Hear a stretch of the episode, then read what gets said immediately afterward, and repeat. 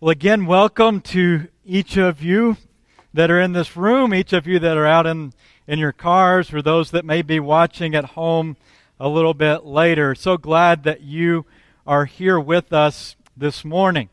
This is part five of our study that I've called Dear Church.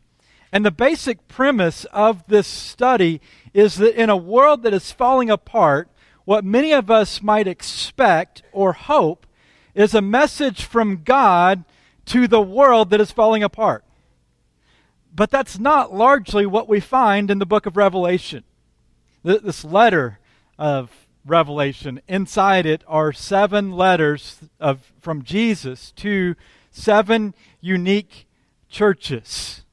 And the letters are not um, messages for the world, but instead are messages for the church. And that's contrary to to what we've come to expect. In America, we are accustomed to what was known as anti tribe messages. That is, that, that we've created all of these tribes that are really not about anything that we're for. It's just all these messages of, of the people and the groups that we are against. That we just kind of have a new group that rises up against another group or another tribe. That's what we're accustomed to. But the letters to the seven churches of Asia remind the church who she is for. We started with Ephesus, this church that had a, a lot of things going for it. They, they had the right doctrine, but they had lost their love. We moved to the, the city of Smyrna, and there they were facing some very harsh persecution. And Jesus says that the, the persecution is actually going to get much worse. Last week, we looked at the, the city at Pergamum, the church there located at, at Pergamum. And they also were facing some persecution, and their, their challenge was how are they going to live in the world and not be of the world? This morning, we turn our attention to Thyatira. Revelation chapter 2, beginning in verse 18, Jesus says, To the angel of the church in Thyatira, write, These are the words of the Son of God, whose eyes are like blazing fire, and whose feet are like burnished bronze. I know your deeds, your love and faith, your service and perseverance, and that you are now doing more than you did at first. Nevertheless, I have this against you. You tolerate that woman Jezebel who calls herself a prophet. By her teaching, she misleads my servants into sexual immorality and the eating of food sacrificed to idols. I have given her time to repent of her immorality, but she is unwilling. So I will cast her on a bed of suffering and I will make those who commit adultery with her suffer intensely, unless they repent of her ways. I will strike her children dead. Then all the churches will know that I am he who searches hearts and minds. And I will repay each of you according to your deeds. Now I say to the rest of you in Thyatira, to you who do not hold to her teaching and have not learned the Satan's so called deep secrets. I will not impose any other burden on you except to hold on to what you have until I come.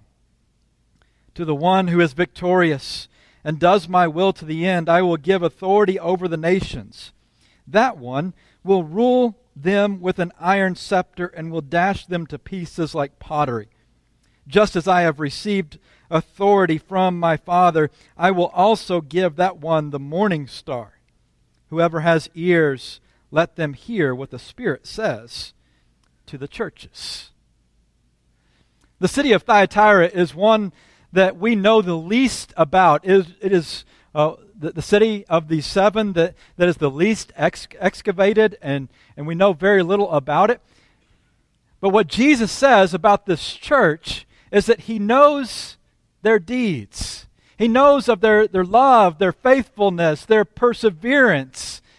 And he says that they are doing more now than they did in the beginning. And let's, let's not just gloss over that.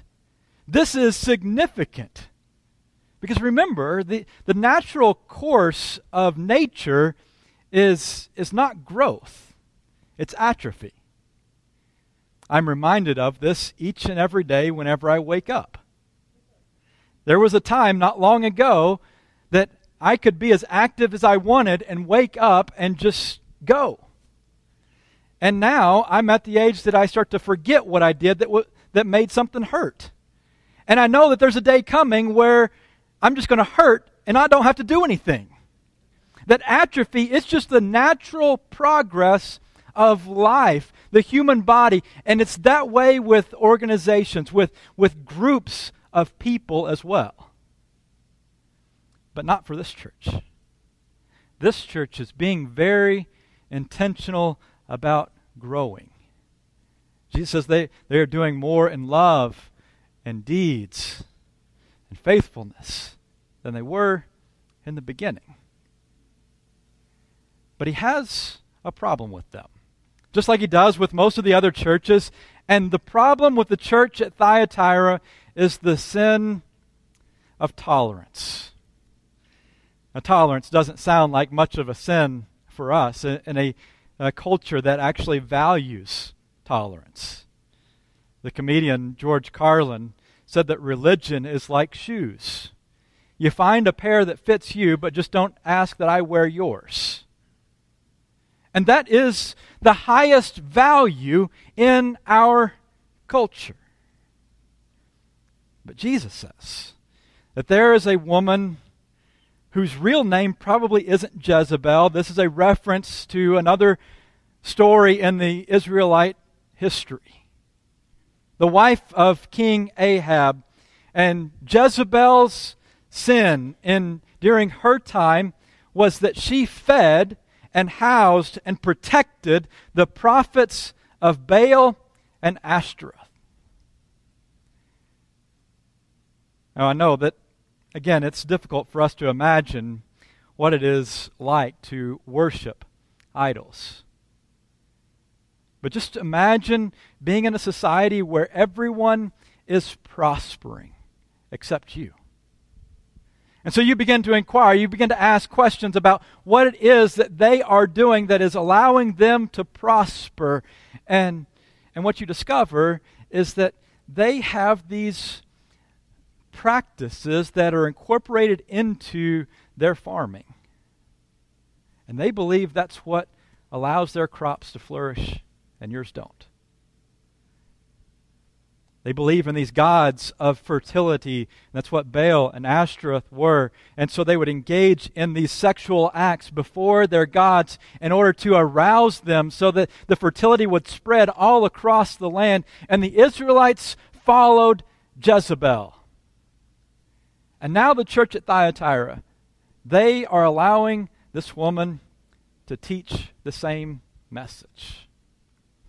One of the things that we know about the city of Thyatira is that it was a, a city that ha- had more trade guilds than any other city. And in the trade guilds, there were, were practices associated with gods in order to, to practice any kind of trade, you had to, to worship these gods. They, they would hold these feasts. And the meal that you ate was a meal that was sacrificed to a specific god. And then afterwards, they would bring out the prostitutes. And you would be encouraged to engage in specific pra- practices with those prostitutes. And so here are these Christians living in this culture, and their pressure is not from outright persecution. It's not fear of physical harm in the way that it was at the, in the city of Pergamum or in the city of Smyrna. But instead, their pressure is economic. And Jesus says that sometimes tolerance is a sin.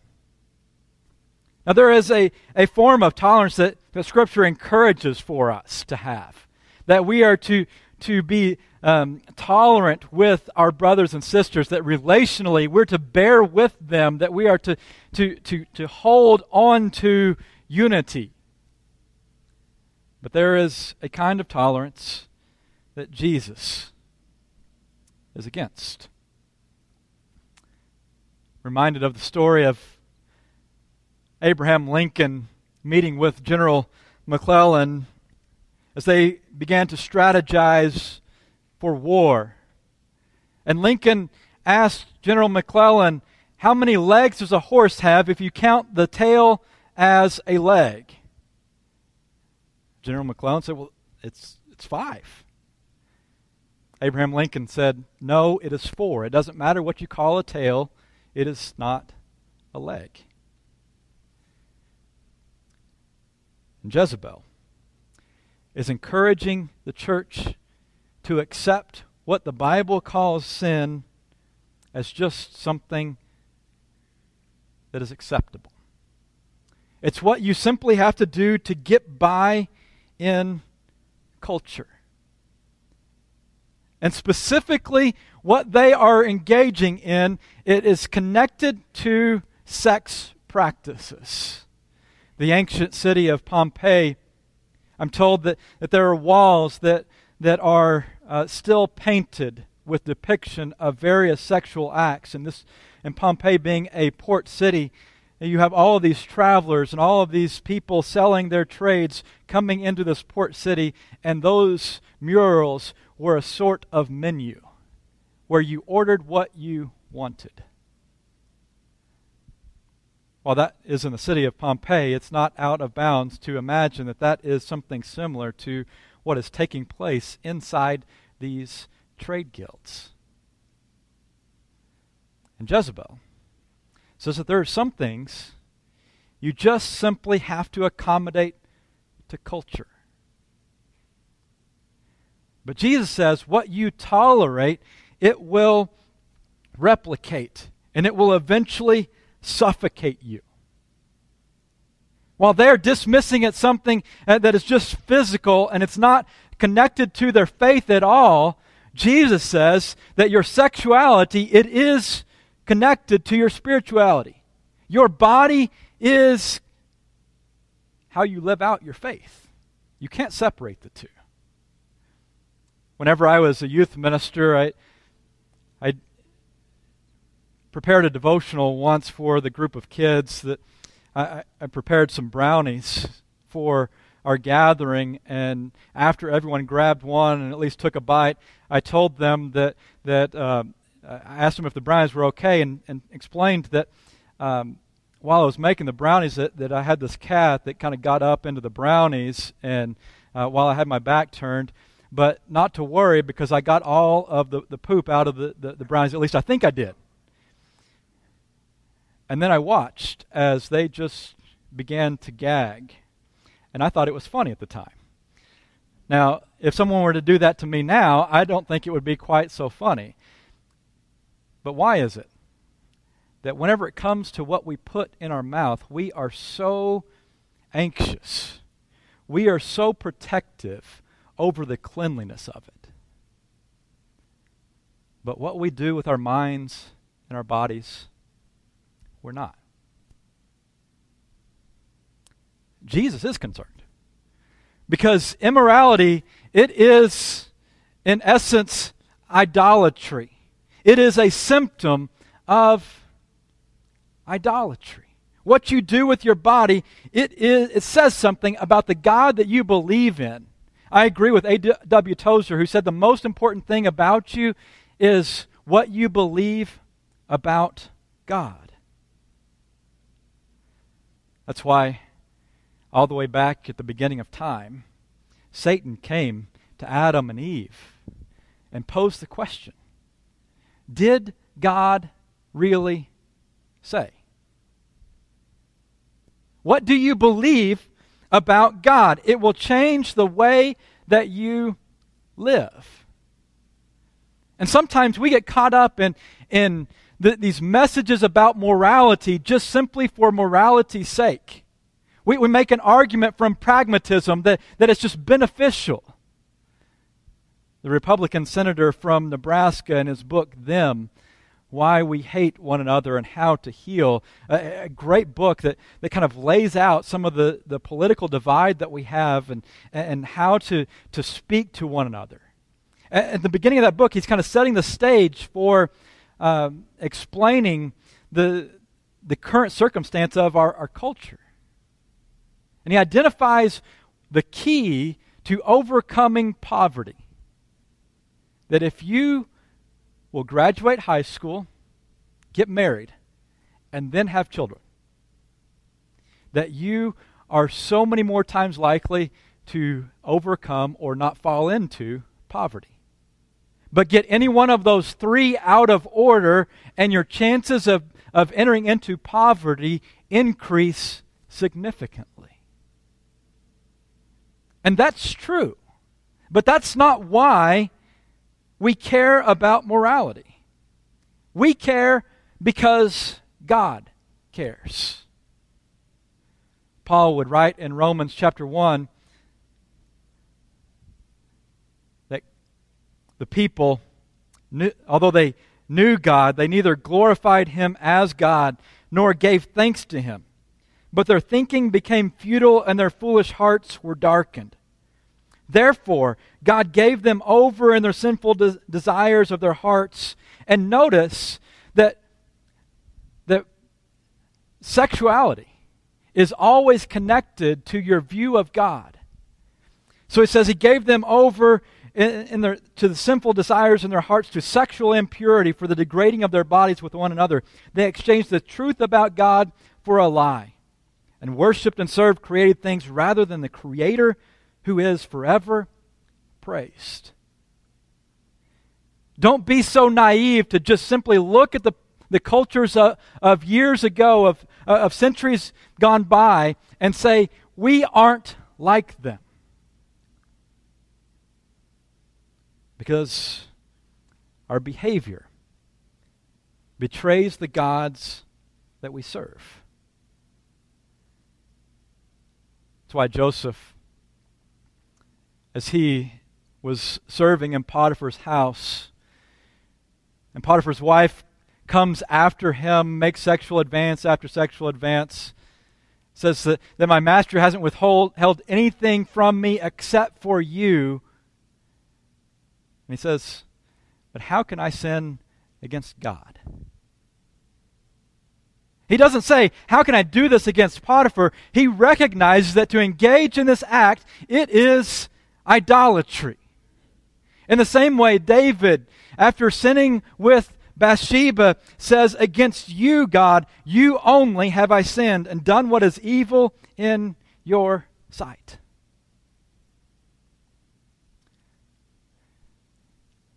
Many of you face the same temptation that the church at Thyatira did. There are some that, because of the industry that you work in, whenever you get to together with your coworkers, there the gathering place is the, the strip club or to some other place where, where there is banter and things going on that is not befitting of the holiness that you have been called to live. Why is it that so many Christians will use the same rhetoric that the world does? That it doesn't hurt to look Why is it that so many Christian women read books like Fifty Shades of Grey? Is it because we are pursuing God with all of our hearts, or is it because we are simply accommodating to the world around us that we fear not knowing what the world knows? That somehow we are missing out on something. Notice that's what, what Jesus says to the church at Thyatira that, that Jezebel is somehow using this language of these, these deep truths, these deep secrets. Sometimes ignorance is bliss. Because grace grace makes us serious about our holiness. Paul was preaching about grace harder than anyone ever has. And then he comes back and says, Should we keep on sinning? By no means. Sin is no longer our ruler, that we have a new ruler. At the end of the book, he says, I want you to be wise about what is good and innocent about what is evil. Perhaps that is some of your greatest fear. Is that there are conversations that you just feel like you're missing out on, and so you want to watch that show. You want to read the book. You want to go to the, the bar. But idolatry is taking anything that is created and using it for something that only the Creator can provide. Anytime we, we are stressed out and, and, we turn to food or we turn to another human being or we turn to alcohol or some other substance more than we turn to God, we are taking what is created and we are elevating it to a status uh, as, as if it is a God and we are worshiping it. And we are no different than the world that is around us. And what is truly remarkable about Jesus is he says to Jezebel, or he says to the church, that, that I've given Jezebel a chance to repent. Because he's so full of grace. And to the church, he says, for the love of God. Stop tolerating. Stop tolerating what God hates. Start pursuing holiness. And make no mistake, holiness is not just a new set of behaviors, it is a new affection. Too many of us as adults are still asking these immature teenage questions. How far is too far? How much can I get away with? How close can I get to the line w- without falling over? But you see, whenever you are totally enwrapped in someone, the question isn't, how much can I get away with? Whenever you are married and you are totally in love, you are totally committed to your spouse, the question is not, how many guys can I go out with before they start to get jealous? The question isn't, how much money can I spend before, before they start to get upset? Instead, because of your affection for them, you are totally in pursuit of being as close to them as humanly possible. And, church, that is what Jesus wants of you to repent, to hold on to what is true, hold on to the love, the faithfulness, and endurance. Let's pray. Holy Father, I come confessing my own sinfulness. Confessing that, that too often I justify my behavior as somehow being better than those around me. And Father, I ask that you would help us all to ask a new set of questions. Help us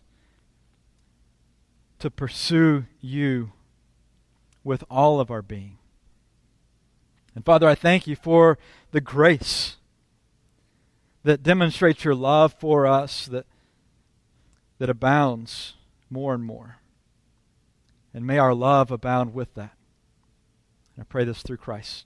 Amen. If you'd like to respond to the message this morning, our shepherds will be at the back of the worship center. I'll be at the front. You can come asking for prayers, or maybe you need to come to Christ for the first time to be baptized into Him so that you can live a new life and stop being uh, an idolater, stop be- living in obedience to these false gods, but instead pursue the one God that, that can truly deliver. Let's stand and sing together.